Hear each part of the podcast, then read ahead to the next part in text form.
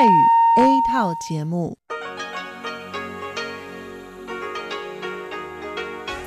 ที่นี่สถานีวิทยุเรดิโอไต้หวันอินเตอร์เนชันแนล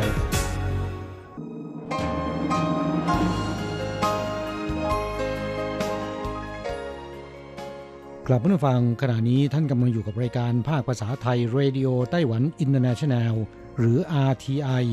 ออกกระจายเสียงจากกรุงไทเปไต้หวันสาธารณรัฐจีน เป็นประจำทุกวันนะครับ นอกจากรับฟังทางเครื่องรับวิทยุได้แล้ว ยังสามารถรับฟังรายการผ่านระบบออนไลน์ได้ที่ thai.rti.org.tw หรือที่ RTI Fanpage นะครับ ขอเชิญติดตามรับฟังรายการของเราได้ ตั้งแต่บัดนี้เป็นต้นไป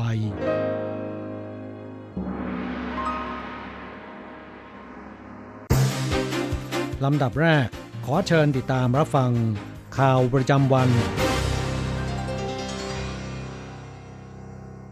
สวัสดีค่ะ คุณผู้ฟัง RTI ที่เคารพทุกท่าน ขอต้อนรับเข้าสู่ช่วงของข่าวประจำวัน จากสถานีวิทยุเรดิโอไต้หวันอินเตอร์เนชั่นแนล ในวันพฤหัสบดีที่ 6 สิงหาคมพุทธศักราช 2563 นะคะ ข่าวไต้หวันวันนี้มีดิฉันมณพรชัยวุฒิเป็นผู้รายงานค่ะ มีรายละเอียดของข่าวที่น่าสนใจดังนี้ ทูตนิการากัวประจำไต้หวันเข้าพบประธานาธิบดีไช่อิงเหวินขอบคุณที่ทำเพื่อความสัมพันธ์ของทั้งสองประเทศ ช่วงเช้าวันนี้ประธานธิบดีไช่อิงเวินได้พบปะกับนายวิลเลียมทาเปีย เอกอัครราชทูตนิการากัวประจำไต้หวัน ในโอกาสที่จะหมดวาระการดำรงตำแหน่ง เอกอัครราชทูตประจำไต้หวัน ซึ่งประธานธิบดีไช่อิงเหวินได้ถือโอกาสนี้ เป็นตัวแทนของประชาชนไต้หวันและรัฐบาลไต้หวัน ขอบคุณท่านทูตวิลเลียมทาเปียสำหรับความพยายามและการอุทิศตน เพื่อส่งเสริมความสัมพันธ์ของทั้งสองประเทศให้แน่นแฟ้น ที่ผ่านมาเมื่อไต้หวันต้องเผชิญหน้ากับความท้าทายทางการทูต ท่านทูตวิลเลียมทาเปียจะแสดงออกถึงการสนับสนุนไต้หวันทั้งคำพูดและการกระทำท่านเคยพูดว่าไต้หวันไม่ได้อยู่อย่างโดดเดี่ยว เราจะยืนอยู่เคียงข้างไต้หวันคำพูดนี้สร้างความรู้สึกอบอุ่นให้กับประชาชนไต้หวันเป็นอย่างยิ่ง 过去呃，在台湾面临重大的外交挑战的时刻，WR 大使也出声力挺，用行动支持台湾。WR 大使的那一句话：“ 台湾并不孤单，我们会跟你们站在一起，更是让所有的台湾人民感到非常的温暖。”ประธานาธิบดีไช่อิงเหวินกล่าวอีกว่าท่านทูตวิลเลียมทาเปียประจำการอยู่ที่ไต้หวันมานานกว่า 12 ปี ที่ผ่านมานอกจากจะมีการจัดกิจกรรมด้านศิลปวัฒนธรรม เพื่อให้ประชาชนไต้หวันรู้จักเข้าใจถึงวัฒนธรรมของนิการากัวมากขึ้นแล้ว ก็ยังมีการแลกเปลี่ยนและส่งเสริมความร่วมมือด้านการค้า สาธารณสุข เกษตรกรรม และเทคโนโลยีอีกมากมาย ซึ่งเรารู้สึกขอบคุณอย่างที่สุด ไต้หวันพบผู้ติดเชื้อโควิด -19 เพิ่มหนึ่งรายเป็นชายอายุ 60 ปีเศษที่กลับจากประเทศแอฟริกาใต้ ศูนย์บัญชาการโรคระบาดไต้หวันแถลงในช่วงบ่ายวันนี้ว่า พบผู้ติดเชื้อโควิด -19 เพิ่มหนึ่งราย เป็นชายชาวไต้หวันวัย 60 ปีเศษ ซึ่งเดินทางไปทำงานที่ประเทศแอฟริกาใต้ตั้งแต่เดือนพฤศจิกายนปีพุทธศักราช 2559 และเดินทางกลับเข้ามายังไต้หวัน เมื่อวันที่ 25 กรกฎาคมพุทธศักราช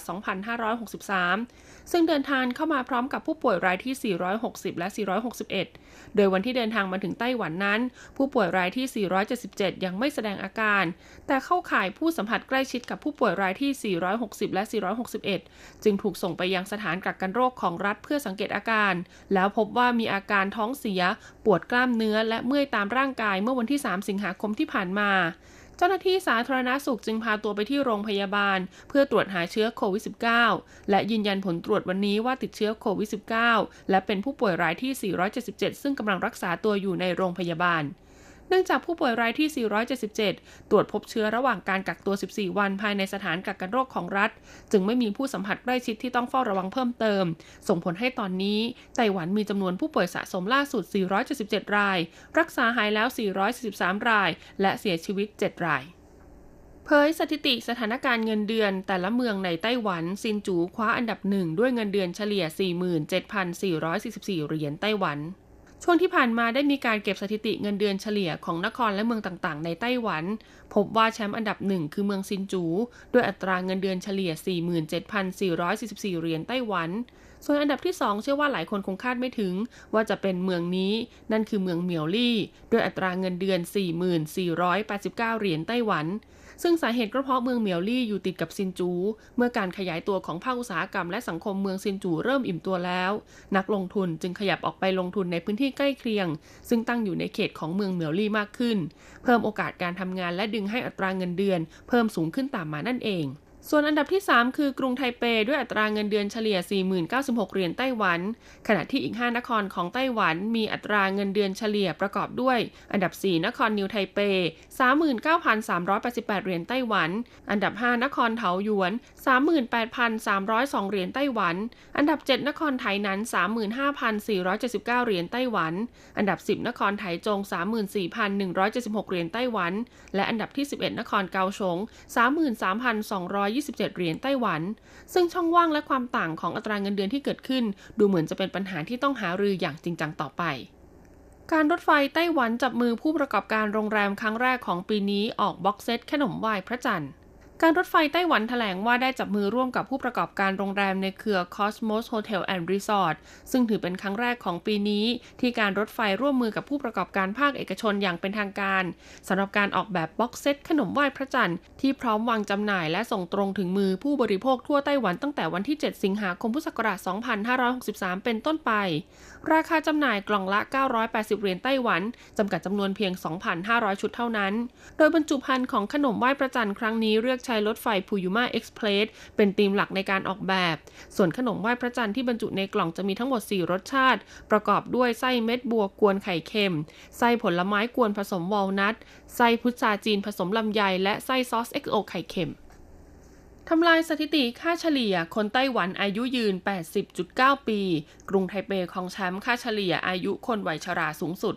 กระทรวงมหาดไทยไต้หวันเผยสถิติตารางอายุของประชาชนประจำปีคศ2019 พบว่าประชาชนไต้หวันมีค่าเฉลี่ยอายุสูงสุดอยู่ที่ 80.9 ปี โดยแบ่งเป็นค่าเฉลี่ยของเพศชาย 77.7 ปี และเพศหญิง 84.2 ปี ซึ่งทั้งหมดล้วนทำลายสถิติจากในอดีตที่ผ่านมา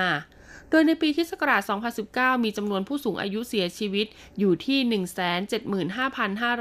175,546 คน เพิ่มขึ้นจากปีที่ศักราช 2018 จำนวน 2,846 คน แต่หากคำนวณจากมาตรฐานอัตราการเสียชีวิต โดยไม่พิจารณาถึงปัจจัยด้านอายุ พบว่าในจำนวนประชากรทุก ๆ 1 0 0 0 0แสนคน จะมีคนเสียชีวิต 408.2 คน ซึ่งลดลงกว่าปีคศ2018 ประมาณ 1.6%แสดงให้เห็นว่าในระยะยาวมาตรฐานอัตราการเสียชีวิตของประชาชนจะลดลงเรื่อยๆ ซึ่งสอดคล้องกับสถานการณ์ของกลุ่มประเทศพัฒนาแล้ว กระทรวงมหาดไทยไต้หวันกล่าวว่าเมื่อเทียบสถิติอายุยืนของประชาชนตามนครและเมืองต่างๆ ในไต้หวัน จะพบว่ากรุงไทเปมีค่าเฉลี่ยอายุประชาชนสูงสุด คือ 83.9 ปี ส่วนเมืองที่มีค่าเฉลี่ยอายุประชาชนต่ำที่สุด คือไถตง 76.3 ปี ซึ่งสาเหตุที่ทำให้ค่าเฉลี่ยอายุของคนไต้หวันยืนยาวขึ้น เพราะมีการพัฒนาและความก้าวหน้าทางการแพทย์ มีการตระหนักถึงความปลอดภัยของการบริโภคอาหารต่างๆ มีคุณภาพชีวิตที่ดี และมีการออกกำลังกายหรือทำกิจจกรรม ที่ส่งเสริมให้สุขภาพร่างกายสมบูรณ์แข็งแรงมากขึ้น ข่าวสุดท้ายวันนี้จะพาไปชมมหัศจรรย์ความงามของดวงอาทิตย์ช่วงฤดูร้อนในไต้หวัน เริ่มต้นที่ประภาคารฟู่กุ้ยเจียว กรมเจ้าท่ากระทรวงคมนาคมไต้หวันเปิดลายแทงสถานที่ถ่ายภาพความงดงามของพระอาทิตย์ในไต้หวันช่วงฤดูร้อน เอาใจคนรักการถ่ายภาพ เริ่มต้นที่ประภาคารฟู่กุ้ยเจียว เขตซื้อเหมือนนครนิวไทเป ซึ่งช่วงเวลาที่จับภาพความงามของพระอาทิตย์ได้สมบูรณ์แบบที่สุด จะอยู่ในช่วงเวลา 18นาฬิกา30 นาทีถึง 18นาฬิกา40 นาทีระหว่างวันที่ 24 กรกฎาคมถึง 26 สิงหาคมพุทธศักราช2563 กรมเจ้าท่าเผยว่าช่วงฤดูร้อนแบบนี้ คนรักการถ่ายภาพในไต้หวันนิยมการถ่ายภาพท้องฟ้าและดวงอาทิตย์กันมาก ดังนั้นประภาคารฟู่กุ้ยเจียวจึงเป็นอีกหนึ่งพิกัดที่น่าสนใจ เพราะก่อนที่พระอาทิตย์จะตกดิน จะมีช่วงเวลาสั้นๆ ที่พระอาทิตย์ตั้งตรงอยู่เหนือยอดประภาคารพอดี ท้องฟ้ากลายเป็นสีเหลืองส้มสวยงามมาก ๆ จึงอยากแนะนำให้ประชาชนเดินทางมาชมความงดงามกัน ซึ่งจุดตั้งกล้องถ่ายภาพที่เหมาะสมจะอยู่บริเวณถนนเรียบชายฝั่งทะเลหมายเลขสองปั๊มน้ำมันสาขาโรงเรียนประถมสือเหมินและท่าเรือประมงสือเหมินเป็นต้น ประภาคารฟู่กุ้ยเจียวนะคะ ตั้งอยู่ที่แหลมฟู่กุ้ย ปลายเหนือสุดของไต้หวัน ถือเป็นประภาคารที่ตั้งอยู่ตรงจุดเหนือสุดของเกาะไต้หวัน เดิมทีค่ะชื่อว่าประภาคารฟู่จีเจียวนะคะ ตอนแรกเนี่ยมีลักษณะเป็นประภาคารทรงแปดเหลี่ยมที่ทำจากเหล็ก แต่หลังประภาคารได้รับความเสียหายจากสงครามโลกครั้งที่ 2 ค่ะ จึงถูกสร้างขึ้นใหม่เมื่อปีคศ1962 โดยคงรูปแบบทรงแปดเหลี่ยมตามเดิม แต่เปลี่ยนวัสดุมาใช้คอนกรีตแทน ซึ่งถ้าเป็นในช่วงฤดูหนาวและก็ฤดูใบไม้ผลินะคะ บรรยากาศของประภาคารแห่งนี้จะถูกปกคลุมไปด้วยทะเลหมอกสีขาว จบการรายงานข่าวไต้หวัน สวัสดีค่ะ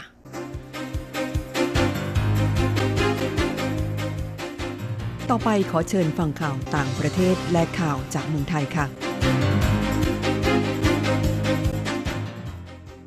สวัสดีค่ะคุณผู้ฟังที่เคารพ ช่วงของข่าวต่างประเทศและข่าวในเมืองไทยรายงานโดยดิฉันกัญจยากริชยาคมค่ะ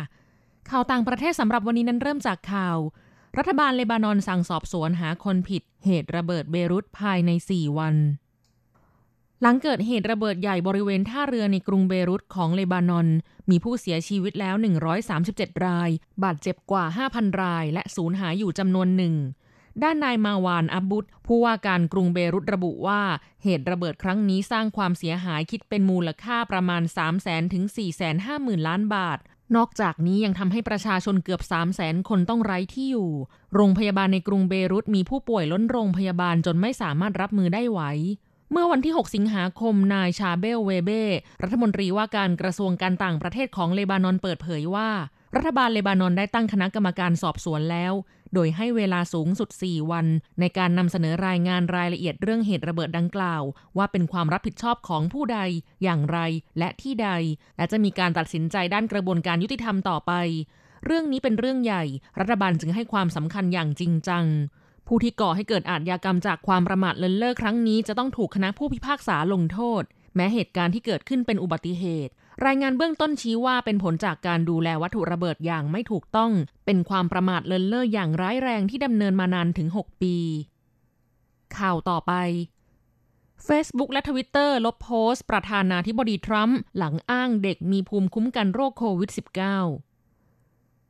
Facebook สื่อสังคมออนไลน์รายใหญ่ของโลกได้ลบโพสต์ของประธานาธิบดีโดนัลด์ทรัมป์ผู้นำสหรัฐ ซึ่งเป็นคลิปวิดีโอสัมภาษณ์ของประธานาธิบดีทรัมป์ในรายการข่าวยามเช้า Fox and Friends ของสถานีโทรทัศน์ Fox โดยผู้นำสหรัฐกล่าวว่าเด็กส่วนใหญ่มีภูมิคุ้มกันต่อโรคโควิด -19 โฆษกของ Facebook ระบุว่าคลิปวิดีโอดังกล่าวเป็นการกล่าวอ้างแบบผิดๆว่าคนกลุ่มหนึ่งมีภูมิคุ้มกันต่อโรคโควิด -19 ซึ่งผิดกฎของบริษัทในด้านการเผยแพร่ข้อมูลเท็จเกี่ยวกับโรคโควิด -19 ขณะที่ทวิตเตอร์ได้ดำเนินการซ่อนคลิปวิดีโอที่โพสต์โดยเจ้าของบัญชี ทีมทรัมป์ซึ่งเป็นส่วนหนึ่งในแคมเปญรณรงค์หาเสียง รวมถึงโพสต์ที่ถูกแชร์โดยประธานาธิบดีโดนัลด์ทรัมป์เนื่องจากผิดกฎการเผยแพร่ข้อมูลของโรคโควิด -19 ที่ไม่ถูกต้อง โฆษกของทวิตเตอร์กล่าวว่า เจ้าของบัญชีทีมทรัมป์จะต้องลบคลิปวิดีโอดังกล่าวออก มิฉะนั้นจะไม่สามารถโพสต์ข้อความใหม่ได้อีก ต่อไปขอเชิญคุณผู้ฟังรับฟังข่าวในเมืองไทยค่ะ พระบรมราชองค์การโปรดเกล้าโปรดกระหม่อมรัฐมนตรีใหม่ พระบาทสมเด็จพระปรเมนทรรามาธิบดีศรีสินมหาวชิราลงกรณพระวชิระเกล้าเจ้าอยู่หัว มีพระบรมราชองค์การโปรดเกล้าโปรดกระหม่อม ให้ประกาศว่าตามที่ได้ทรงพระกรุณาโปรดเกล้าโปรดกระหม่อม แต่งตั้งพลเอกประยุทธ์จันโอชาเป็นนายกรัฐมนตรี ตามประกาศลงวันที่ 9 มิถุนายนพุทธศักราช 2562 แล้ว และแต่งตั้งรัฐมนตรีเพื่อบริหารราชการแผ่นดิน ตามประกาศลงวันที่ 10 กรกฎาคม พุทธศักราช 2562 นั้นบัดนี้นายกรัฐมนตรีได้กราบบังคมทูลว่า ได้มีรัฐมนตรีลาออกบางตำแหน่ง สมควรแต่งตั้งรัฐมนตรีแทนตำแหน่งที่ว่าง และเพิ่มเติมบางตำแหน่ง เพื่อความเหมาะสมและบังเกิดประโยชน์ต่อการบริหารราชการแผ่นดิน อาศัยอำนาจตามความในมาตรา 158 ของรัฐธรรมนูญแห่งราชอาณาจักรไทย จึงทรงพระกรุณาโปรดเกล้าโปรดกระหม่อม แต่งตั้งรัฐมนตรีดังต่อไปนี้ นายดอนปรมัตวินัยเป็นรองนายกรัฐมนตรีอีกตำแหน่งหนึ่งนายสุพัฒนพงศ์พันมีเชาเป็นรองนายกรัฐมนตรี และรัฐมนตรีว่าการกระทรวงพลังงาน นายอนุชานาคาสาย เป็นรัฐมนตรีประจำสำนักนายกรัฐมนตรี นายปรีดีดาวฉาย เป็นรัฐมนตรีว่าการกระทรวงการคลัง นายอเนกเหล่าธรรมทัศน์เป็นรัฐมนตรีว่าการกระทรวงอุดมศึกษา วิทยาศาสตร์ วิจัยและนวัตกรรม นายสุชาติชมกลิ่น เป็นรัฐมนตรีว่าการกระทรวงแรงงาน นางนฤมลพินโยสินวัตรเป็นรัฐมนตรีช่วยว่าการกระทรวงแรงงาน ทั้งนี้ตั้งแต่บัดนี้เป็นต้นไป ประกาศณวันที่ 5 สิงหาคมพุทธศักราช 2563 เป็นปีที่ 5 ในรัชกาลปัจจุบัน ผู้รับสนองพระบรมราชองค์การพลเอกประยุทธ์จันโอชา นายกรัฐมนตรี ต่อไปเป็นอัตราแลกเปลี่ยนประจำวันพฤหัสบดีที่ 6 สิงหาคม พุทธศักราช 2563 อ้างอิงจากธนาคารกรุงเทพสาขาไทเป โอนเงิน 10,000 บาทใช้เงินเหรียญไต้หวัน 9,670 เหรียญ แลกซื้อเงินสด 10,000 บาท ใช้เงินเหรียญไต้หวัน 10,020 เหรียญ1 ดอลลาร์สหรัฐใช้เงินเหรียญไต้หวัน 29.61 เหรียญแลกซื้อค่ะ คุณผู้ฟังคะนั่นเป็นช่วงของข่าวต่างประเทศและข่าวในเมืองไทย รายงานโดยดิฉันกัญจยากริชยาคมค่ะ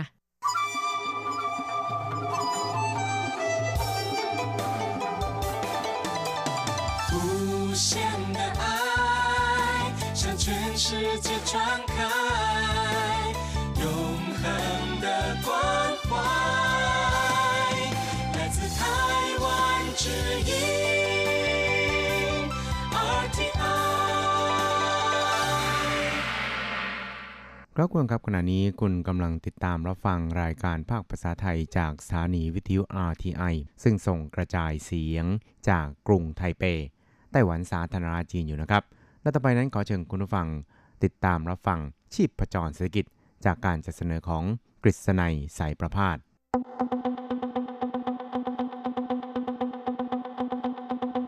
กิจก้าวไกลประชาสุขสันต์จับชีพประจรเศรษฐกิจสู่บันไดแห่งความผาสุก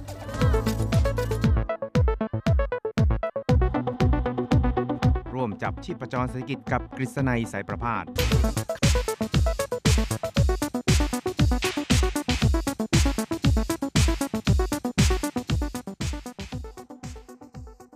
สวัสดีครับคุณผู้ฟังที่รักและเคารพทุกท่านครับ ผมกฤษณัยสารพาดก็กลับมาพบกับคุณผู้ฟังอีกครั้งหนึ่งครับ ในช่วงเวลาของชีพประจรเศรษฐกิจนะครับ ซึ่งก็จะพบกับคุณผู้ฟังเป็นประจำทุกสัปดาห์ครับ ในค่ำวันพฤหัสแล้วก็เช้าวันศุกร์3ครั้งด้วยกันนะครับ ก็จะนำเอาเรื่องราวความเคลื่อนไหว ที่น่าสนใจทางด้านเศรษฐกิจในไต้หวัน มาเล่าสู่ให้กับคุณผู้ฟังได้รับฟังกันครับครับสำหรับเรื่องแรกที่เราจะมาคุยกันนะครับ ก็อาจจะเป็นข่าวดีสำหรับบรรดา เพื่อนๆ คนไทยที่อยู่ในไต้หวันนะครับ แล้วก็มีการโอนเงินกลับบ้านเนี่ยเป็นประจำนะครับ เพราะว่าเมื่อก่อนนี้เนี่ยนะครับหรือว่าตอนนี้เนี่ยก็อาจจะต้องวิ่งไปที่7 e เ e ่ e อนะครับหรือว่าไปที่ Family Mart หรืออที่ร้านสะดวกซื้อนะครับ เพื่อที่จะไปโอนเงินนะครับ โดยผ่านระบบของทาง ร้านสะดวกซื้อแล้วก็ผ่านทางธนาคารนะครับ แต่ว่าต่อไปเนี่ยนะครับทางรัฐบาลไต้หวันสาธารณจีนนั้น ก็จะอนุญาตให้มีการใช้แพลตฟอร์มที่เป็น AP เอ่อเป็นแอปนะครับในการโอนเงินในจากไต้หวันเนี่ยไปยังต่างประเทศได้นะครับ ซึ่งก็ถือได้ว่าจะเป็นการก้าวไปอีกก้าวหนึ่งนะครับในการให้บริการแก่ผู้ใช้แอปนะครับ โดยสามารถที่จะซื้อเงินตราต่างประเทศได้ในจำนวนที่รัฐบาลได้กำหนดเอาไว้นะครับ แต่ว่าจำนวนเท่าไหร่เนี่ยตอนนี้ก็ยังอยู่ในระหว่างการพิจารณานะครับ แต่ที่สำคัญนั้นก็คือจะต้องมีการแก้ไขร่างกฎหมายเกี่ยวข้องกับการบริหาร การใช้บริการระบบดิจิทัลนะครับ หรือว่าการจ่ายเงินในระบบดิจิทัลซะก่อนนะครับ ซึ่งที่ผ่านมาเนี่ยก็อาจจะมีข้อจำกัดอยู่ไม่น้อยเลยทีเดียวนะครับ แต่ว่าในคราวนี้เนี่ยก็จะเปิดกว้างในการให้บริการ รวมไปจนถึงการโอนเงินนะครับ การซื้อเงินตาต่างประเทศโดยผ่านแอปนั่นเองครับ โดยที่ผ่านมาเนี่ยนะครับทางอธิบดีกรมธนาคารของคณะกรรมการกำกับดูแลสถาบันการเงินของไต้หวันนะครับ ก็ระบุนะครับบอกว่า ไอ้ร่างแก้ไขกฎหมายฉบับนี้เนี่ยนะครับที่สำคัญนั้นก็คือต้องการที่จะอำนวยความสะดวกให้กับบรรดาผู้ใช้แรงงานที่มาทำงานในไต้หวันนะครับก็คือแรงงานข้ามชาตินั่นเองครับที่ต้องการจะโอนเงินในปริมาณที่ไม่มากนักนะครับ แต่ว่าจำนวนเท่าไหร่ก็อย่างที่เรนให้ทราบครับว่าจะมีการพิจารณากันอีกครั้งหนึ่งนะครับ นอกจากนี้เนี่ยก็ยังจะให้บริการแก่คนไต้หวันในการซื้อเงินตราต่างประเทศผ่านแอปนี้ด้วยนะครับ แล้วก็จะทำให้การใช้จ่ายหรือว่าการบริโภคของประชาชนนั้น มีความสะดวกรวดเร็วมากยิ่งขึ้นนะครับ ซึ่งคุณจวงซิ่วเหวียนอธิบดีกรมธนาคารของคณะกรรมการกำกับดูแลสถาบันการเงินของไต้หวันนั้นก็บอกครับบอกว่า现在我们在电子支付机构或者是电票我们在储值的时候只能是用新台币那将来可以用外币那ครับเธอก็ได้เล่าให้ฟังครับบอกว่าที่ผ่านมานี่นะครับ การ จ่ายเงิน หรือว่าการใช้บริการของแอปที่ในการชำระเงินทางด้านดิจิทัลนี่นะครับ ก็จะใช้ได้เฉพาะในส่วนของเงินเหรียญไต้หวัน หรือว่าดอลลาร์ไต้หวันเท่านั้นเองนะครับ แต่ว่าในอนาคตไม่มีการแก้ไขกฎหมายแล้วนี่นะครับ ก็จะอำนวยความสะดวกแล้วก็เปิดกว้างให้แก่การซื้อขายเงินตราต่างประเทศบนแอปนี้ด้วยนะครับ ซึ่งก็จะมีความสะดวกแล้วก็รวดเร็วมากยิ่งขึ้นนะครับ แล้วก็จะทำให้แรงงานข้ามชาติในไต้หวันนั้น ได้รับความสะดวกสบายมากยิ่งขึ้น โดยเฉพาะอย่างยิ่งในแง่ของค่าบริการนี่นะครับ ก็จะลดจากเดิมที่ในปัจจุบันนี้อาจจะต้องใช้ค่าธรรมเนียมเนี่ยถึง 4-500 เหรียญไต้หวันนะครับ ถ้าหากว่าไปโอนเงินที่แบงก์นะครับ แต่ว่าถ้าหากว่าใช้แอปนี้เนี่ยครับก็อาจจะมีการปรับลดค่าธรรมเนียมเนี่ยให้มีความเหมาะสม แต่ว่าก็ สะดวกรวดเร็วทันใจดีเหมือนกันครับ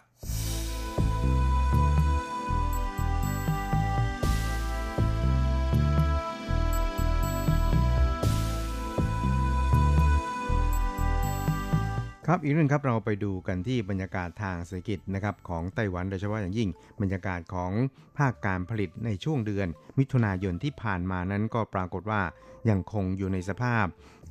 สัญญาณไฟสีน้ำเงินนะครับ ติดต่อกันต่อเนื่อง 4 เดือนแล้วนะครับ แต่ว่าคะแนนในส่วนต่างๆนะครับ ก็มีการขยับตัวสูงขึ้น แล้วก็มีแนวโน้มว่าจะปรับตัวสูงขึ้นอย่างต่อเนื่องด้วยเช่นเดียวกันนะครับ โดยเฉพาะอย่างยิ่งภาคการผลิตในไต้หวันนั้นก็ฟื้นตัวขึ้นเป็นลำดับครับ เพราะฉะนั้นเนี่ยก็คาดว่าในช่วงครึ่งหลังของปีนี้นั้น สัญญาณไฟเนี่ยนะครับก็น่าที่จะขยับขึ้นไปเป็นเหลืองน้ำเงิน นั่นก็หมายความว่าอยู่ในสภาวะที่ฟื้นตัวขึ้นนะครับ ครับแล้วก็สถาบันวิจัยเศรษฐกิจไต้หวันนะครับก็ได้ระบุเขาบอกว่า สัญญาณไฟของภาคการผลิตในช่วงเดือนมิถุนายนนี่นะครับก็ได้ขยับขึ้นนะครับจากเดือนพฤษภาคมที่อยู่ที่ 10 คะแนนเนี่ยนะครับมาเป็น 10.09 คะแนนนะครับแล้วก็มีแนวโน้มที่จะขยับตัวสูงขึ้นเป็นลำดับครับ โดยเฉพาะอย่างยิ่งหลังจากที่สถานการณ์การระบาดของโควิด -19 นั้นเริ่มชะลอตัวลงนะครับบรรยากาศ ต่างๆ นั้นก็ดูเหมือนว่าจะฟื้นตัวขึ้นค่อนข้างรวดเร็วเลยทีเดียวครับ แล้วก็ในส่วนของภาคการผลิตที่เป็นอุตสาหกรรมดั้งเดิมนี่นะครับ ก็เรียกได้ว่าอาจจะมีผลงานที่ไม่เหมือนกันนะครับ เพราะว่าอย่างตลาดของอุตสาหกรรมดั้งเดิมเนี่ยนะครับ ตอนนี้เนี่ยนะครับความต้องการเนี่ยก็อาจจะค่อนข้างจะฟีสนะครับหรือว่าอาจจะไม่ค่อยดีนักนะครับ แล้วก็โดยเฉพาะอย่างยิ่งเนี่ยนะครับระบบเศรษฐกิจที่มีตัวตนนี่นะครับก็อยู่ในสภาพที่ตกต่ำลงอย่างเห็นได้ชัดเลยทีเดียวในขณะที่อุตสาหกรรมทางด้านเทคโนโลยีนี่นะครับก็ได้รับผลจากการที่ทุนไต้หวันในต่างประเทศเนี่ยกลับเข้ามาลงทุนในไต้หวัน แล้วก็ในส่วนของอการสื่อสารเนี่ยก็ก้าวขึ้นสู่การสื่อสารแบบ 5G นะครับตลอดไปจนถึงเทคโนโลยีเกิดใหม่ต่างๆเนี่ยก็มีการนำมาใช้ได้ ดีมากยิ่งขึ้นนะครับ ก็เรียกได้ว่ามีผลงานที่ค่อนข้างโดดเด่นครับ เพราะฉะนั้นเนี่ยในช่วงครึ่งแรกของปีนี้เนี่ยนะครับกล่าวโดยรวมแล้ว บรรยากาศทางเศรษฐกิจของภาคอุตสาหกรรมการผลิตนี่นะครับ ก็ยังคงอยู่ในสภาพไฟสัญญาณสีน้ำเงินนะครับ ก็คืออยู่ในสภาพที่ไม่สู้ดีนักนะครับ ในขณะที่อุตสาหกรรมอะไหล่ทางด้านอิเล็กทรอนิกส์นี่นะครับ ก็อยู่ในสภาพที่ คงที่นะครับก็คือไฟสีเขียวนั่นเองครับ คือหมายความว่าไม่ได้ตกต่ำลงนะครับ หรือว่าไม่ได้ดีขึ้นนะครับ แต่ว่าทรงตัวนั่นเองครับ เพราะฉะนั้นเนี่ยจึงกล่าวได้ว่าภาคอุตสาหกรรมการผลิตของไต้หวันนั้น มีแนวโน้มที่น่าจะปรับตัวดีขึ้นในช่วงครึ่งหลังของปีนี้ครับ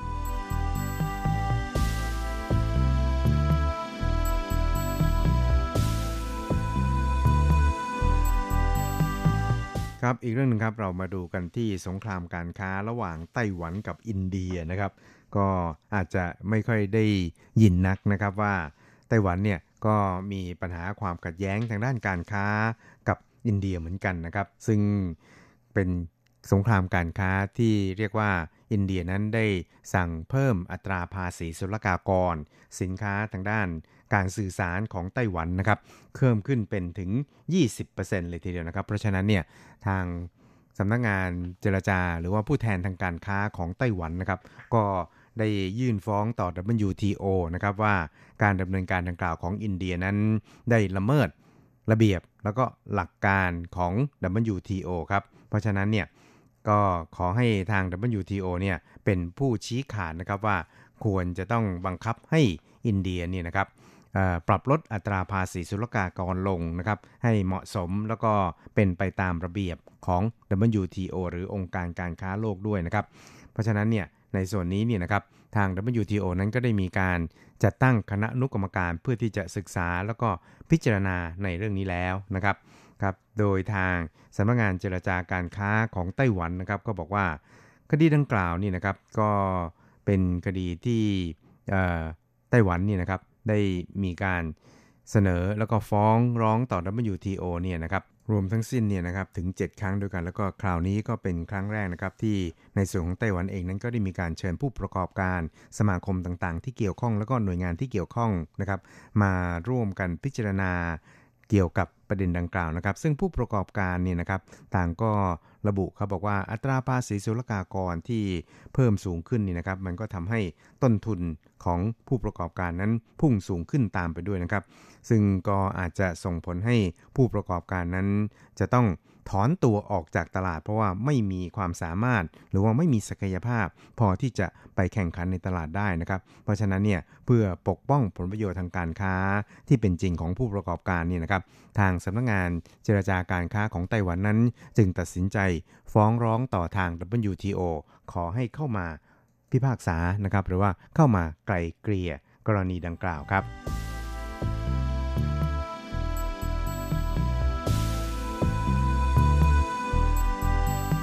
ครับอีกเรื่องนึงครับก็อาจจะเป็นเรื่องที่บรรดาผู้ใช้แรงงานในไต้หวันนะครับ ต่างก็อาจจะรอเป็นข่าวดีก็ได้นะครับ เพราะว่าในวันที่ 18 สิงหาคมนี้เนี่ยทางคณะกรรมการพิจารณาอัตราค่าจ้างขั้นต่ำของไต้หวันนั้นก็จะมีการพิจารณานะครับว่าในปีหน้าเนี่ยอัตราค่าจ้างขั้นต่ำเนี่ยจะมีการปรับเพิ่มขึ้นหรือไม่นะครับ ซึ่งทางกระทรวงแรงงานของไต้หวันนั้นก็บอกเขาบอกว่าการ เปิดการพิจารณาของคณะกรรมการ พิจารณาค่าจ้างขั้นต่ำของไต้หวันนี่นะครับก็จะเปิดขึ้นในวันที่ 18 สิงหาคมที่จะถึงนี้นะครับ ซึ่งปัจจุบันนี้เนี่ยนะครับค่าจ้างขั้นต่ำรายชั่วโมงของไต้หวันนั้นอยู่ที่ชั่วโมงละ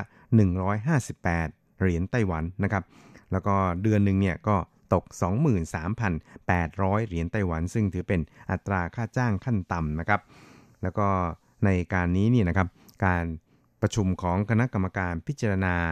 อัตราค่าจ้างขั้นต่ำนี่นะครับ ก็จะมีการเชิญตัวแทนจากทั้งฝ่ายผู้ใช้แรงงาน แล้วก็ฝ่ายในจ้างเนี่ยเข้ามาปรึกษาหารือกันก่อนนะครับ แล้วก็ตัวแทนของฝ่ายลูกจ้างนี่ต่างก็มีความเห็นนะครับบอกว่าตอนนี้เนี่ยบรรยากาศทางเศรษฐกิจต่างๆเนี่ยก็เริ่มฟื้นตัวขึ้นนะครับ ซึ่งอย่างน้อยที่สุดเนี่ยก็ควรจะต้องมีการ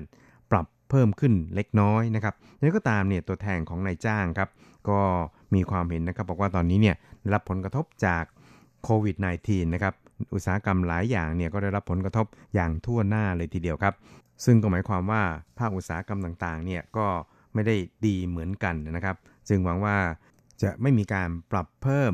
อัตราค่าจ้างขั้นต่ำในคราวนี้นะครับ เพราะฉะนั้นเนี่ยนะครับการประชุมที่จะมีขึ้นในวันที่ 18 สิงหาคมนั้นก็ถูกจับตามองกันเป็นพิเศษนะครับ โดยเฉพาะอย่างยิ่งถูกจับตามองจากทั้งสองฝ่ายก็คือ จากทั้งในส่วนของ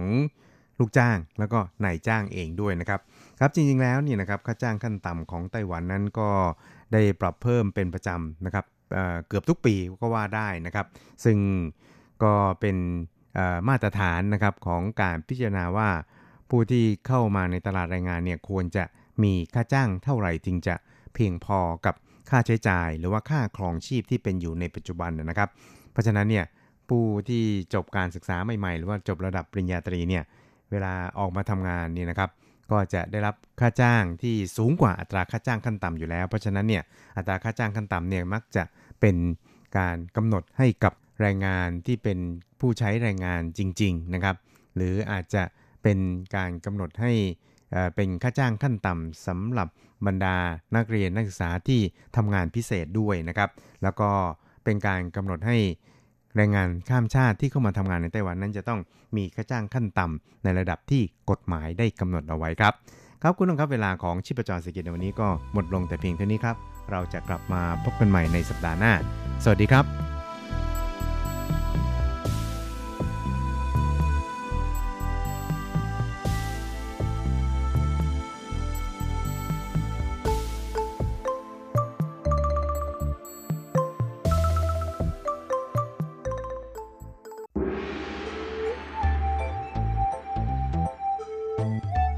ถึงโลกจะหมุนไว RTI ก็หมุนทัน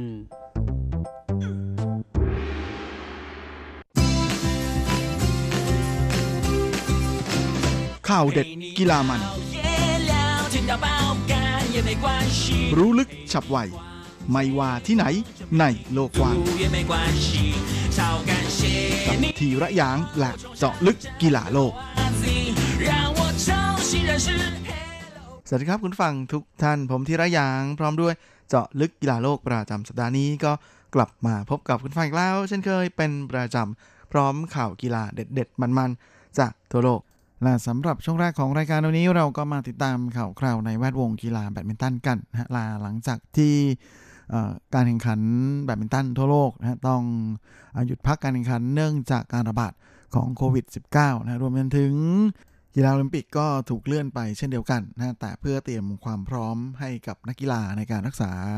ความฟิตของร่างกายนะฮะไต้หวันก็เลยมีการจัดการแข่งขันโอลิมปิกจำลองขึ้นในส่วนของการแข่งขันแบดมินตันนั้นนะก็จัดให้ไต้จืออิ่งนะฮะหญิงเดี่ยวมือหนึ่งของโลกคนปัจจุบันนั้น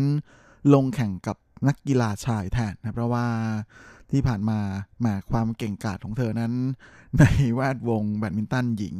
ของไต้หวันก็แทบจะไม่มีคู่ต่อกรแล้วนะฮะการจะให้ไต้จีอิงมาเชือด นักกีฬาที่มืออ่อนกว่านั้นก็คงจะเป็นอะไรที่มันไม่ท้าทายนะฮะก็เลยมีการแข่งขันให้เอ้ยมีการจัดให้ไต้จีอิงนั้น ลงแข่งกับนักกีฬาชายแทนนะฮะโดยเธอเจอคู่แข่ง 2 รายนะฮะ คนแรกนั้นก็เป็นนักกีฬาที่เป็นคู่ซ้อมนะของโจเทียนเฉิง ซึ่งก็ถือเป็นนักกีฬาแบดมินตันชายเดี่ยว ที่โด่งดังระดับโลกนะปัจจุบันเป็นถึงมือสองของโลกเลยทีเดียวนะโดยคู่ซ้อมของเขาก็คือหลินจาเชียนซึ่งก็ยังมีอันดับโลกในปัจจุบันอยู่นะก็คือเป็นมืออันดับ 1,003 ของโลกนะฮะแล้วก็เคยขึ้นถึงอันดับสูงสุดในปี 2008 ที่อันดับ120 นะฮะแล้วก็เขาเคยเป็นแชมป์ชายเดี่ยวของ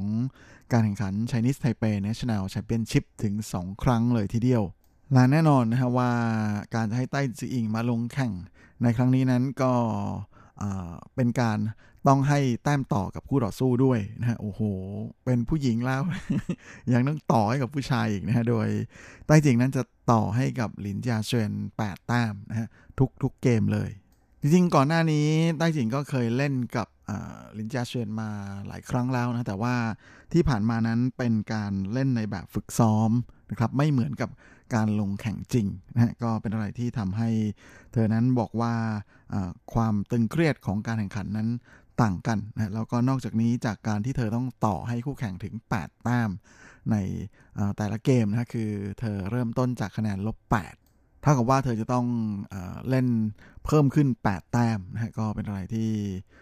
ต่อให้เยอะทีเดียวนะฮะแต่สุดท้ายใต้จิงก็สามารถเอาชนะได้นะฮะ2ต่อ 1 เกม ด้วยคะแนน 21 ต่อ 19 18 ต่อ 21 และ 21 ต่อ 11 แต่ว่าเมื่อบวกกับแต่ละลบ 8 ของแต่ละเกมนั้น เท่ากับว่าใต้จิงต้องเล่นถึง 4 เกมเลยนะฮะมาก็เป็นอะไรที่สาวเจ้าบอกเลยว่าเหนื่อยมากและไม่สนุกเลย รอบนี้เจ้าตัวก็บ่นอุบเลยทีเดียวนะฮะว่าในการแข่งจริงนะฮะของผู้หญิงนั้น ไม่มีใครที่วิ่งได้ขนาดนี้ แล้วก็กระโดดได้ขนาดนี้ แม่ก็เท่ากับว่าเธอนั้นเป็นฝ่ายต้องอไล่ตามลูกอยู่อย่างเดียวเลยนะฮะซึ่งก็เป็นอะไรที่ไม่ค่อยจะคุ้นเคยสักเท่าไหร่สำหรับไต้จืออิงนะแต่ก็โอ้โห ขนาดบนอย่างนี้นะฮะยังสามารถเอาชนะคู่แข่งได้ 2 ต่อ 1 เกมเลยทีเดียว ก็เห็นได้ชัดว่าฝีมือของไต้จืออิงนั้น ไม่ธรรมดาทีเดียว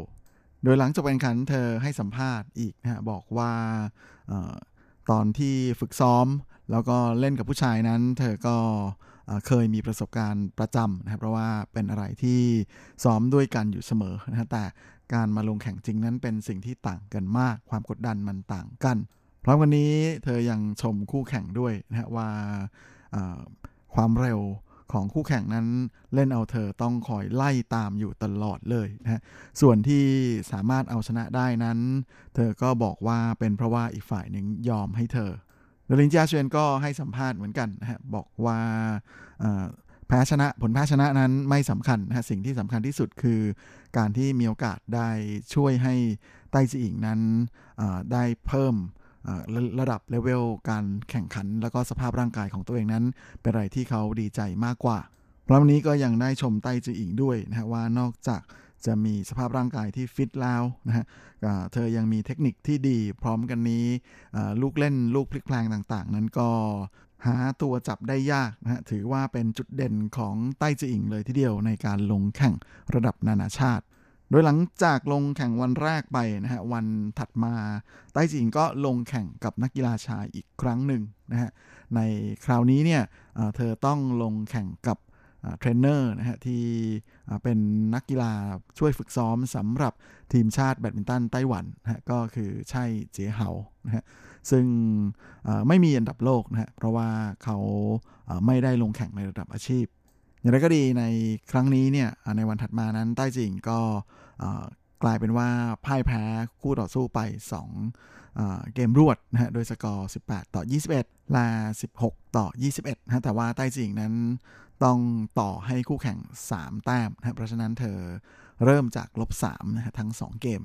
โดยหลังจบการแข่งขันใต้จิงก็บอกว่าเธอรู้สึกว่าหลังจากที่เล่นในวันก่อนหน้านะฮะครบทั้ง 3 เซตแบบเต็มๆเนี่ยทำให้สภาพร่างกายของเธอนั้นยังคงเหนื่อยอยู่นะฮะแล้วก็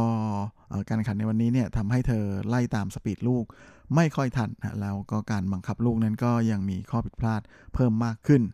สาวเจ้าก็บ่นเลยทีเดียวนะครับว่าจริงๆ การลงแข่งแบบที่มีสปีดสูงๆ ใช้กำลังเยอะๆแบบนี้เนี่ยก็ควรจะมีโอกาสได้พักสักหนึ่งวันนะก่อนที่จะลงแข่งไม่ใช่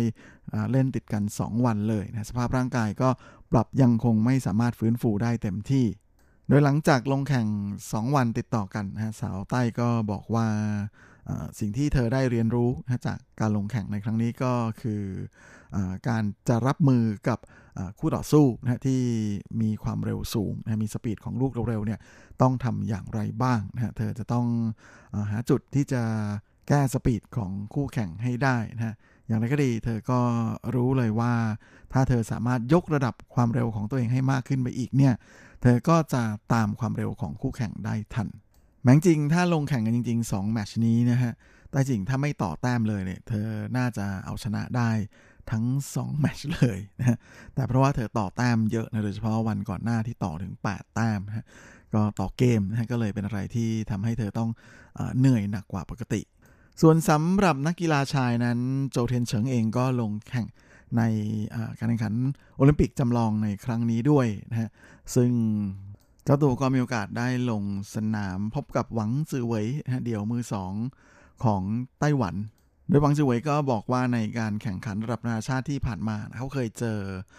โจเทนเฉิงมาแล้วถึง 7 ครั้ง แต่ไม่เคยเอาชนะได้เลยและการแข่งขันในครั้งนี้ก็เป็นอะไรที่เจ้าตัวคงจะบ่นด้วยความเสียดายทีเดียวนะเพราะว่าเขาแพ้โจเทนเฉิงไปแบบวุดวิด หนึ่งต่อ 2 เกมนะฮะ โดยในเกมตัดสิน เกมที่ 3 นั้นเขามีโอกาสได้ออกนำห่างถึง 5 คะแนนทีเดียวนะแต่ว่าสุดท้ายก็ปล่อยให้โจเดนเฉิงที่ประสบการณ์เยอะกว่านะไล่กลับมาจนแซงนะแล้วก็พลิกกลับมาเอาชนะได้สำเร็จนะก็เลยทำให้โจเดนเฉิงนั้นชนะไป 2 ต่อ 1 เกม ด้วยคะแนน 21 ต่อ 19 16 ต่อ 21 และ 21 ต่อ 17 โดยหวังสื่อไว้โมโหตัวเองมากๆเลย หลังจบการแข่งขัน เขาตะโกนออกมาแบบเสียงดังๆเลยเดียวว่าแบบที่ซื้อวอลเลยประมาณอย่างนั้นก็หมายว่าหน้าโมโหจริงๆนะฮะอะไรอย่างนี้แบบโมโหตัวเองส่วนเจ้าเต็งเฉินเองนั้นก็ได้พูดถึงรุ่นน้องนะฮะบอกว่าเขานั้นก็มีความรู้สึกว่าเมื่อมองเห็นหวังสวยนะที่อายุน้อยกว่า 5 ปีเนี่ยก็เป็นอะไรที่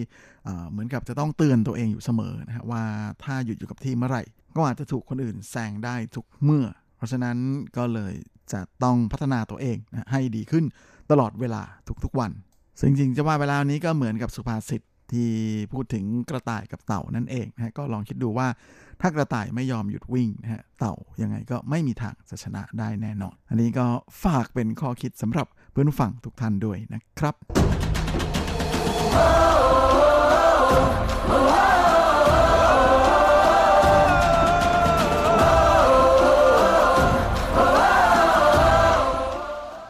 และสำหรับช่วงท้ายรายการวันนี้ก็มาดูข่าวคราวในแวดวงกีฬาเทนนิสกันนะฮะซึ่งแม้ว่าปัจจุบันสถานการณ์การแพร่ระบาดของเจ้าโควิด -19 นั้นก็ยังคง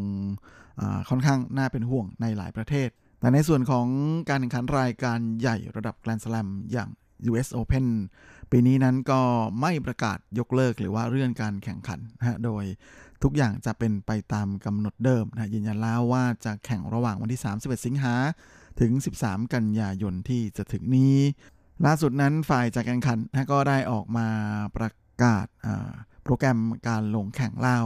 โดยในส่วนของนักกีฬาจากไต้หวันนั้นก็มีหลายคนทีเดียวนะฮะที่จะไปร่วมลงแข่งด้วย แม้ว่าหญิงเดี่ยวมือหนึ่งของโลกคนปัจจุบันอย่างแอชลีย์บาร์ตีสาวออสเตรเลียนะฮะกับแชมป์เก่าชายเดี่ยวเมื่อปีที่แล้วอย่างราฟาเอลนาดาลจากสเปนจะประกาศขอถอนตัว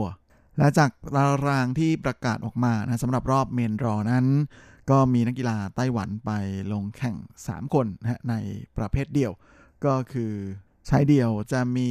หลูเย่นซินนะกับจวงจีเซิง ในขณะที่ประเภทหญิงเดี่ยวนั้นเช่สวยนะก็จะไปลงแข่งด้วย โดยหลูเย่นซินวัย 36 ปีนะฮะก็ได้โอกาสในการร่วมลงแข่งนะจากการที่เขามีอันดับโลกก่อน อาการบาดเจ็บนะที่เขาพักรักษาตัวที่อันดับ 71นะก็เลยมีโอกาสได้เข้ามาอยู่ในรอบ main draw และนี่ก็เป็นการกลับมาลงแข่ง US Open ครั้งแรกของเลียนซินในรอบ 3 ปีเลยทีเดียวนะฮะแล้วก็จะเป็นการลงแข่งทัวร์นาเมนต์นี้ เป็นรายการที่ 12นะฮะในการแข่งขันเทนนิสอาชีพของเขานะที่ได้ลงแข่งในรอบ main draw ของ US Open ในขณะที่จวงจีเซิงซึ่งปัจจุบันนั้นอยู่อันดับ 120 ของโลก ก็ถือเป็นโอกาสแรกของเจ้าตัวเลยนะที่จะได้เข้าไปร่วมลงแข่งนะฮะทัวร์นาเมนต์ในระดับแกรนด์สแลมอย่าง US Open นะในรอบ main draw ก็แน่นอนนะว่าส่วนหนึ่งนั้นก็มาจากอานิสงส์ของการที่บรรดานักกีฬาในอันดับต้นๆ ถอนตัวกันหลายคนนะฮะอย่างเช่นราฟาเอลนาดาลนะที่กล่าวถึง แล้วก็ยังมีโรเจอร์เฟเดอเรอร์นะฮะซึ่งเขาอยู่อันดับ 4 ของโลกนะโดยเฟเดอเรอร์ประกาศก่อนหน้านี้แล้วนะที่เจ้าตัวไปผ่าตัดรักษาการบาดเจ็บนะฮะในขณะที่มงฟิลส์จากฝรั่งเศสมืออันดับ 9 ของโลกก็ประกาศถอนตัวเหมือนกัน ส่วนสำหรับประเภทหญิงก็มีถอนตัว 3 คนเหมือนกันนะแต่ว่ามืออันดับต้นๆนั้นมากันเกือบครบนะขาดแค่บาตี้ที่เป็นมือหนึ่งเท่านั้นเองนะส่วนอีกคนหนึ่งที่ขอถอนตัวก็คือสาวจีนนะฮะหวังเฉียงมืออันดับ 29 ของโลก แล้วก็อันดับ 30 ของโลกสาวรัสเซียนะฮะนะพาฟลิวเชนโกวาโดยเซียซูเหวยนั้นก็อยู่ในอันดับ 55 ของโลกนะก็อยู่ใน list ที่จะได้ลงแข่งในรอบ main draw เลยเหมือนกันนะก็ถือว่าเป็นอะไรที่เจ้าตัวนั้นก็คงจะหวังเหมือนกันนะสำหรับทัวร์นาเมนต์นี้เพราะว่าเงินรางวัลค่อนข้างจะเยอะเลยนะและเจ้าตัวนั้นก็ได้เตรียมตัวเตรียมพร้อมนะเดินทางไปรออยู่ที่ยุโรปแล้วก็เชื่อว่านะก็จะเตรียมการให้พร้อมที่สุดสำหรับการลงแข่งในครั้งนี้ โดยในส่วนของการแข่งขันในระดับ WTA Tour นะก็จะกลับมารีสตาร์ทโปรแกรมในรายการ Western and Southern Open ระหว่างวันที่ 22 ถึง 28 สิงหาคมที่จะถึงนี้ ที่รัฐโอไฮโอของสหรัฐนะก่อนที่จะเป็นแกรนด์สลัมอย่าง US Open นะที่นครนิวยอร์กของสหรัฐเช่นกันจริงๆ ช่วงสัปดาห์นี้นะก็จะมีการแข่งขันที่ปาแลร์โมนะฮะในส่วนของการแข่งขันเทนนิสอาชีพ ซึ่งก็มีปัญหาขลุกขลักเกิดขึ้นเหมือนกันนะ เพราะว่ามีนักกีฬาติดโควิดไปรายหนึ่งนะแต่ทาง WTA ก็ได้ประกาศออกมาแล้วว่า นักกีฬาคนดังกล่าวนั้นก็ถูกกักตัวนะฮะแล้วก็ถอนตัวจากการแข่งขันแล้วไม่ได้ร่วมลงแข่ง เพราะฉะนั้นก็ไม่มีผลกระทบอะไร โดยทัวร์นาเมนต์นี้ก็ถือว่าเป็นที่จับตามองมาก ๆ เพราะว่าเมื่อวานดับ1ถึง8ของรายการนั้น ต่างก็เป็นนักนิสที่อยู่ใน 27 อันดับแรก ของอมือวางดับโลก แม้ว่า นักกีฬาที่อยู่ในเสียมดับแรกของโลกจะไม่ได้มาร่วมลงแข่งก็ตาม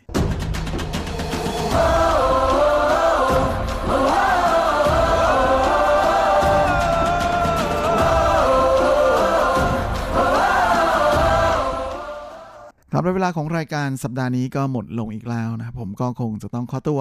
ขอลาไปก่อนด้วยเวลาเพียงเท่านี้เอาไว้เราค่อยกลับมาพบกันอีกครั้งอาทิตย์หน้าเช่นเคย ในวันและเวลาเดียวกันนี้ ส่วนสำหรับวันนี้ก็ขอให้คุณฟังทุกท่านโชคดี มีความสุข สุขภาพแข็งแรงกันทุกหน้าทุกคน เฮ้งๆและสวัสดีครับ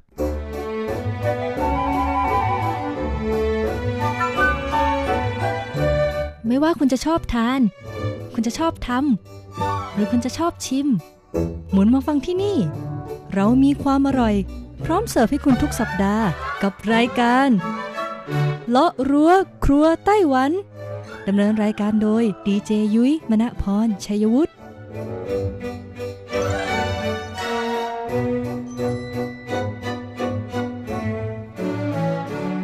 สวัสดีค่ะ คุณผู้ฟัง RTI ที่คารพทุกท่านขอต้อนรับเข้าสู่รายการเลาะรัวครัวไต้หวันค่ะ รายการที่จะนำเสนอเรื่องราวของความอร่อยที่เกิดขึ้นในไต้หวันนะคะดำเนินรายการโดยดิฉันดีเจยุ้ยมณพรชัยวุฒิค่ะ สำหรับเรื่องราวของเราในสัปดาห์นี้ค่ะแน่นอนว่าก็จะต้องต่อเนื่องมาจากสัปดาห์ที่แล้วนะคะ กับความอร่อยนะคะของไอศครีมค่ะคุณผู้ฟังที่ต้องบอกเลยว่าอากาศเนี่ยมันร้อนมากจริงๆนะคือในแต่ละวันของไต้หวันเนี่ยนะเกิน 35 องศาแน่นอนนะคะ บางวันเนี่ยพีคมากๆนะแต่ 39 องศาเลยทีเดียวนะคะ อากาศร้อนๆแบบนี้ก็ต้องหาไอศครีมเนี่ยแหละค่ะมารับประทานกันนะคะ เพื่อช่วยดับกระหายคลายร้อนนะหวานๆเย็นนะคะ ซึ่งคนไต้หวันเองค่ะ ก็นิยมชมชอบการรับประทานไอศครีมในช่วงฤดูร้อนแบบนี้เช่นเดียวกัน จนนำมาสู่การจัดอันดับนะคะ 20 อันดับไอศครีมค่ะที่สามารถหาซื้อได้ง่าย ตามร้านสะดวกซื้อทั่วไปนั่นเองนะ ในสัปดาห์ที่แล้วค่ะยุ้ยได้พูดถึงอันดับที่ 20 ถึงอันดับ 11 ไปแล้วนะคะ ใครที่ฟังไม่ทันแล้วก็สามารถไปฟังย้อนหลังได้เลยนะ บนเว็บไซต์ของ RTI ค่ะ th.rti.org.tw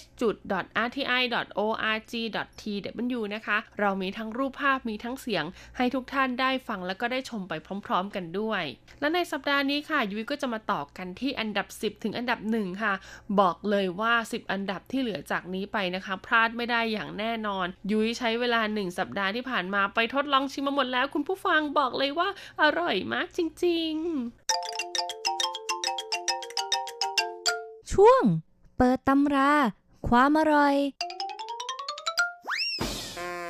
สำหรับอันดับที่ 10 ค่ะ เป็นไอศครีมจากแบรนด์ที่มีชื่อว่าโมรินากะนะคะ ภาษาจีนก็คือเซินหยงนั่นเองค่ะ ต้องบอกเลยว่าเครืออาหารเซินหยงหรือว่าโมรินากะเนี่ยนะคะ เขาก็มีการร่วมทุนกับประเทศญี่ปุ่นด้วยนะ ดังนั้นไอศครีมของเขาค่ะ ต้องบอกเลยว่าเป็นงานพรีเมียมจริง ๆนะคะ เพราะว่าใช้กรรมวิธีการทำนะคะ เช่นเดียวกับไอศครีมในประเทศญี่ปุ่นหลาย ๆ เจ้าเลยค่ะ แล้วก็ไอศครีมของเขาที่ได้รับอันดับ 10 นี้นะคะก็เป็นตัวที่มีชื่อว่า Premium Ice Bar ค่ะคุณผู้ฟัง ลักษณะของเขาเนี่ยจะเหมือนไอศครีมแมกนัมบ้านเราอ่าที่มีความพรีเมียมมากขึ้นนะคะ เป็นไอศครีมแบบแท่งรสวานิลาค่ะ แล้วก็เคลือบด้วยช็อกโกแลตหนานุ่มนะคะ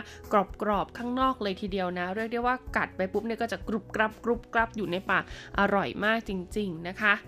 ต่อมาอันดับที่ 9 ค่ะ คือไอศครีมที่มีชื่อว่าเจียซิ่งหนิงหมงจือปั้งปั้งปิงนะคะ หรือว่าจะเรียกว่าเป็นหวานเย็นรสน้ำมะนาวสดก็ได้นะ เพราะว่าอันนี้ค่ะต้องบอกเลยว่าเป็นเอกลักษณ์มากๆนะ มีจำหน่ายเฉพาะใน7 e เ e ่ e อเท่านั้นค่ะ เป็นผลิตภัณฑ์ท้องถิ่นจากเมืองฮวาเหลียนนะคะ ที่เขาเนี่ยมีการเพาะปลูกมะนาวค่ะคุณผู้ฟัง แล้วก็มีผลผลิตดีมากๆ ก็เลยตัดสินใจนำเอามะนาวเนี่ยมาคั้นแล้วก็ทำเป็นไอศครีมหวานเย็นนะคะ วางจำหน่ายอยู่ที่ร้านสะดวกซื้อก็คือ7 e เ e ่ e เท่านั้นนะคะ ในราคาแท่งละ 25 เหรียญไต้หวันเท่านั้น คุณก็จะสัมผัสกับความสดชื่น เปรี้ยวๆ เย็นๆ ชื่นใจค่ะ กับหวานเย็นในรสชาติมะนาวหอมๆ จากหวาเหรียญนั่นเอง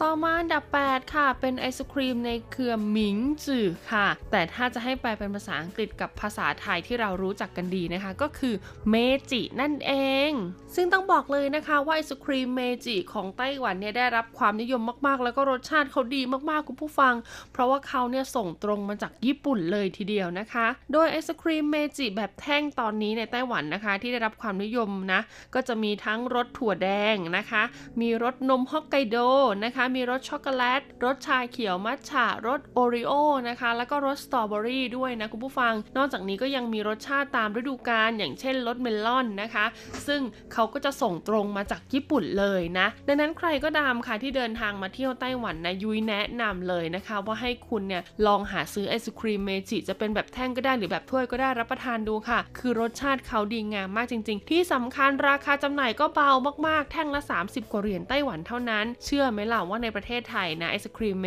จิเนี่ยที่จำหน่ายอยู่ตามห้างสรรพสินค้าเนี่ยบางแท่งนะราคาแตะร้อยเลยทีเดียวนะคะ ดังนั้นมาถึงไต้หวันแล้วไม่ต้องกินแล้วค่ะ Häagen ดง Häagen-Dazs ไปชิมไอศครีมเมจิก่อนบอกเลยว่าอร่อยฟินเหมือนกัน ต่อมาอันดับที่ 7 ค่ะ เป็นแบรนด์อาหารที่เป็นมิตรกับผู้บริโภคนะคะ ที่เรารู้จักกันดีในไต้หวันอย่างบริษัทอี้เหมยค่ะคุณผู้ฟัง และไอศครีมของเขาเนี่ยก็เป็นมิตรกับผู้บริโภคเช่นเดียวกันนะคุณผู้ฟัง เพราะว่าชื่อของเขาค่ะมีชื่อว่าอี้เมยเซียวฮวาปิ่งปิงชีหลิงค่ะ เป็นไอศครีมที่จะช่วยในการย่อยอาหารของคุณ เฮ้ย จริงหรือเปล่านะคะ นั่นก็เพราะว่านะอี้เหมยเนี่ยเขามีผลิตภัณฑ์อาหารมากมายใช่ไหมและหนึ่งในนั้นเขาก็จะมีเป็นพวกขนมปังบิสกิตอ่าที่นิยมมารับประทานกันในช่วงแบบเวลาท้องว่างๆอะไรอย่างเงี้ยนะคะเขาก็เลยนำเอาเจ้าบิสกิตเนี่ยแหละค่ะมาจับคู่กับไอศครีมอ่านึกภาพไม่ออกใช่ไหมพูดง่ายก็คือเป็นบิสกิตไอศครีมเป็นไส้แล้วก็ประกบด้วยบิสกิตอีกทีหนึ่งแล้วก็วางจำหน่ายนะคะ เรียกง่ายๆว่าเป็นของหวานนะคะ ที่ทำให้คุณเนี่ยรู้สึกว่าเย็นชื่นใจ แล้วก็รับประทานได้โดยที่ไม่รู้สึกผิดนะว่าตัวเองจะอ้วนด้วยนะคะ ซึ่งปัจจุบันเนี้ยก็มีหลายรสชาติมากๆนะให้เลือกว่าจะเป็นรสส้มรสสตรอเบอรี่นะคะ แล้วก็มีรสนมฮอกไกโดแล้วก็มีรสช็อกโกแลตด้วยนะ แล้วก็รู้สึกว่ารสล่าสุดที่เพิ่งออกมาในช่วงฤดูร้อนแบบนี้ก็คือรสมะม่วงนั่นเองนะคะ ซึ่งบิสกิตที่เขานำมาใช้เนี่ยก็มีอีกหลากหลายรสชาติเช่นเดียวกันนะ ส่วนใหญ่เนี่ยจะเป็นบิสกิตที่ผสมธัญพืชด้วยนะคะ ดังนั้นเหมาะมากๆเลยกับใครที่เป็นสายสุขภาพ แล้วก็อยากรับประทานไอศครีม ก็ต้องไปหาซื้อไอศครีมของอี้เหมยเนี่ยแหละค่ะ ต่อมาอันดับที่ 6 ค่ะ เป็นไอศครีมจากบริษัทเซินหยงอีกแล้วนะคะ แต่รอบนี้เขามาเป็นแบบไต้หวันแท้ร้อยเปอร์เซ็นต์เลย เรียกได้ว่าเป็นไอศครีมที่อยู่คู่กับเด็กไต้หวันมานานมากๆนะคะ ก็เลยได้รับการคัดเลือกให้เป็นอันดับ 10 ค่ะ กับไอศครีมที่มีชื่อว่าเซินหยง牛奶糖雪派นั่นเอง หากใครเคยไปร้านสะดวกซื้อนะคะ ก็คงจะเคยเห็นเจ้าลูกอมรสนมของไต้หวันที่เป็น original กล่องเหลืองๆนะคะจำหน่ายอยู่ในร้านสะดวกซื้อค่ะ อันนั้นแหละเป็นผลิตภัณฑ์ของบริษัทเซินหยงค่ะ เขาก็เลยตัดสินใจนำเอานะคะ รสชาติของเจ้าลูกอมรสนมนั่นแหละมาทำเป็นไอศครีมค่ะ โดยเขาใช้วิธีทำเป็นเหมือนไอศครีม ใส่ไส้วาฟเฟิลอีกทีหนึ่งนะคะ ก็คือจะเป็นแป้งวาฟเฟิลอยู่ข้างนอกค่ะ แล้วก็ข้างในเนี่ยก็จะเป็นไอศครีมนะคะ ปัจจุบันนี้มี 3 ไส้ด้วยกันนะก็คือ1นะคะก็เป็นไส้牛奶糖ค่ะ ก็เป็นรสนมนะคะ น้ำตาลทรายแดงนะ แล้วก็ตามด้วยรสมัทฉะชาเขียว แล้วก็รสช็อกโกแลตค่ะ ลักษณะแพ็กเกจของเขาเนี่ยก็จะสังเกตได้ง่ายมากๆนะ ถ้าเป็นรสนมเนี่ยก็จะแพ็กเกจเหลืองเลยนะคะ ถ้าเป็นมัทฉะชาเขียวเนี่ยแพ็กเกจสีเขียว แล้วก็ถ้าเป็นช็อกโกแลตก็จะเป็นแพ็กเกจสีน้ำตาล ต่อมาอันดับที่ 5 ค่ะ เป็นไอศครีมจากแบรนด์ดูรอยัลนะคะ ซึ่งเป็นแบรนด์ไอศครีมเจ้าดังอีกเจ้าหนึ่งของไต้หวันเลยละค่ะ แล้วก็ตัวไอศครีมที่ได้อันดับที่ 5 นะคะ มีชื่อภาษาจีนว่าวี่ต้องชิงเหรินกัวชุยปิงปังค่ะ แปลเป็นภาษาไทยนะคะก็คือไอศครีมมะม่วงแช่อิ่มนั่นเองคุณผู้ฟัง ความพิเศษของเขานะคะบอกเลยว่าตัวด้านนอกของไอศครีมเนี่ยนะจะมีความเป็นเหมือนน้ำมะม่วงค่ะ แล้วพอกัดเข้าไปข้างในนะคุณจะเจอกับมะม่วงแช่อิ่ม ที่เนื้อของมะม่วงแช่อิ่มเนี่ยอยู่เป็นชิ้นๆเลยทีเดียวนะ เรียกได้ว่ามีการสามารถเคี้ยวกรุบกรับหนึบหนับได้ด้วยนะคะ รสชาติไอศครีมมะม่วงแช่อิ่มเนี่ยจะออกเปรี้ยวๆหวานๆค่ะ เขาจะใช้ในลักษณะของมะม่วงเบาอ่านะคะ ลูกเล็กๆนี่แหละมาทำเป็นไอศครีมเจ้าตัวนี้นะคะ ซึ่งราคาจำหน่ายก็ไม่แพงเลยนะคุณผู้ฟังอยู่ที่แท่งละประมาณ 20 กว่าเหรียญไต้หวันเท่านั้น แล้วก็เขายังมีการจำหน่ายแบบเป็นแพ็คๆด้วยนะ เพราะว่าได้รับความนิยมแล้วก็อร่อยมากจริง ๆ เลยละค่ะ มาต่อกันที่อันดับ 4 เลยดีกว่าค่ะกับไอศครีมจากแบรนด์อีมูรายะนะคะ คุณผู้ฟังชื่อภาษาจีนของเขาเลยนะ ก็คือต้องชุนอูค่ะ ชื่อเต็มๆของตัวไอศครีมของอีมูรายะนะคะ ที่มาโด่งดังในไต้หวันเลยเนี่ย ก็จะชื่อว่าต้องชุนอูมัวจีปิ้งชิลิงนั่นเอง ซึ่งความพิเศษของไอศครีมจากอีมูรายะนี้นะคะ ต้องบอกเลยว่าเขาเป็นไอศครีมที่ได้รับความนิยมมากอยู่แล้วในญี่ปุ่นนะและเขาก็ส่งมาจำหน่ายในไต้หวันค่ะ สามารถหาซื้อได้ตามร้านสะดวกซื้อทั่วไปเลยนะ โดยเฉพาะที่ Family Mart ค่ะ จะมีตัวเลือกของไอศครีมอิมูระยะเนี่ยให้เราเลือกซื้อมากกว่าสถานที่อื่นๆนะคะ ความพิเศษของตัวไอศครีมที่ได้อันดับ4เนี่ยนะคะ เขาจะมีโมจิของญี่ปุ่นอยู่ในไอศครีมด้วยคุณผู้ฟัง ดังนั้นเนี่ยรสชาติที่คุณเลือกซื้อไปนะคะ ก็จะมีไอศครีมนะคะ แล้วก็มีตัวโมจิรสชาติต่างๆเนี่ยวางอยู่ในไอศครีมด้วยนะ ซึ่งแน่นอนเขาจะต้องเป็นไอศครีมแบบถ้วย ปัจจุบันเนี่ยค่ะก็จะมีรสถั่วแดงรสเผือกนะคะรสมัทฉะชาเขียวรสงา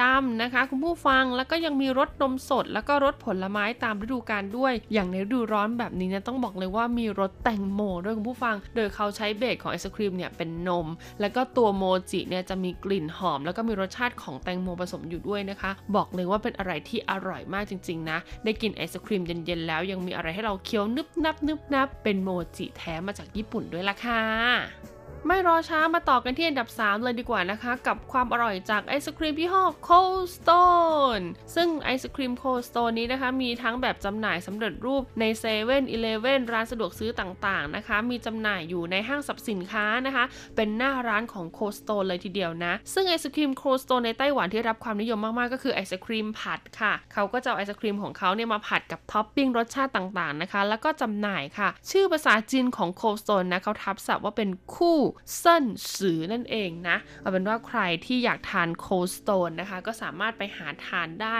นะ ราคาจำหน่ายจะค่อนข้างสูงนิดนึงนะคุณผู้ฟัง Cold Stone เนี่ยถ้าเทียบไปแล้วก็จะอยู่ที่ประมาณหลักร้อยต้นๆไปถึง 200 กว่าเลยทีเดียวนะคะ ก็อยู่ที่ว่าไซส์ของไอศครีมที่คุณเลือกเนี่ยจะเลือกแบบไหนแล้วก็ท็อปปิ้งนะคะที่นำมาใช้ในการผัดเนี่ยมีปริมาณมากเท่าไหร่นะคะ แล้วก็ส่วนตัวแป้งนะคะที่นำเอามารองในส่วนของไอศครีมนะเขาก็จะทำเป็นแป้งที่แบบวอฟเฟิลสดๆเลยทีเดียวนะคะ มีทั้งแบบช็อกโกแลต original แล้วก็มีทั้งที่ผสมธัญพืชด้วยก็สามารถเลือกได้ตามความพอใจเลยละค่ะ แน่นอนค่ะว่าถัดจากอันดับ 3 ขึ้นมาอีก 2 อันดับก็คืออันดับ 1 กับอันดับ 2 นะคะ ซึ่งต้องบอกเลยว่าทั้ง 1 และ 2 เนี่ย เป็นไอศครีมที่มาจากบริษัทเดียวกันค่ะ นั่นก็คือบริษัท Duroyal นั่นเอง ต้องบอกเลยละค่ะว่า Duroyal เนี่ยเป็นน้องใหม่มาแรงของไอศครีมในไต้หวันมากๆนะคะจำหน่ายอยู่ตามร้านสะดวกซื้อไต้หวันซูเปอร์มาร์เก็ตไฮเปอร์มาร์เก็ตทั่วไปค่ะ ส่วนตัวยุ้ยเองเนี่ยชอบกินเป็นไอศครีม bucket ของ Duroyal นะก็คือจะเป็นถ้วยใหญ่ ๆ คือราคาไม่แพงผู้ฟัง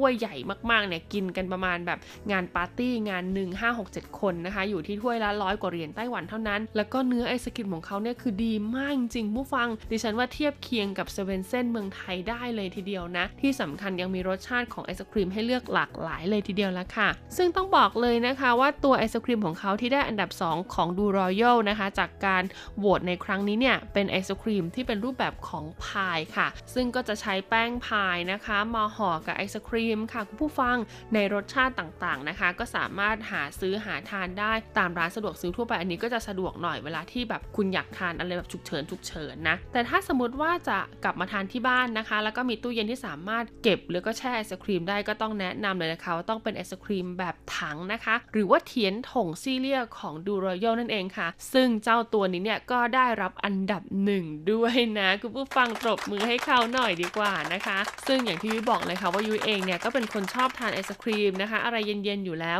แล้วพอได้สัมผัสแล้วก็ได้รับประทานไอศครีมดูรอยัลนะคะ บอกเลยว่าคุณภาพของเขาเนี่ยคุ้มค่าแล้วก็คุ้มราคากับที่คุณจ่ายไปจริงๆนะยิ่งใครที่เป็นสายชอบทานไอศครีมขนมปังอ่าเอาขนมปังไปปิ้งก่อนทานเนยเล็กน้อยนะคะ แล้วก็กินคู่กับไอศครีมราดน้ำผึ้งอะไรอย่างเงี้ยกึ่งกึ่งฮันนี่โทสว่างั้นเถอะดิฉันบอกเลยว่าดูรอยัลเนี่ยเป็นตัวเลือกที่ดีมากๆค่ะ โดยเฉพาะรส original รสวานิลารสนมรสช็อกโกแลตรสมัทฉะชาเขียวรสสตรอเบอรี่เหล่านี้นะคะ คือเขาทำได้คุณภาพเนี่ยมาตรฐานอยู่แล้วก็อย่าลืมไปหาลองชิมกันได้นะคะ ภาษาอังกฤษค่ะ D U R O Y A L Duroyal นะคะ หรือชื่อภาษาจีนที่คนไต้หวันรู้จักกันก็คือตู้เหล่าเย่นั่นเอง เป็นไงกันบ้างล่ะคะกับซีรีส์นะคะ 20 อันดับไอศครีมค่ะ ที่คนไต้หวันโหวตว่ามาแรงที่สุดในฤดูร้อนปี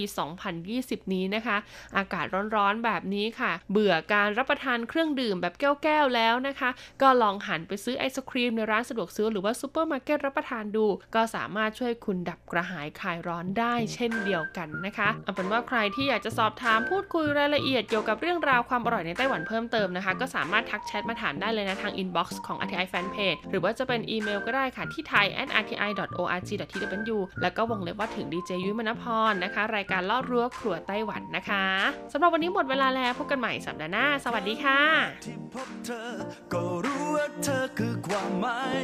และใจเธอเองคงรู้หัวใจฉันขอเป็นคนของเธอสุขทุกเราไปด้วยกัน ช่วย ลาและช่วยกันแบ่งปัน ท้องฟ้าสดใสเมื่อบนโลกนี้มีเธออยู่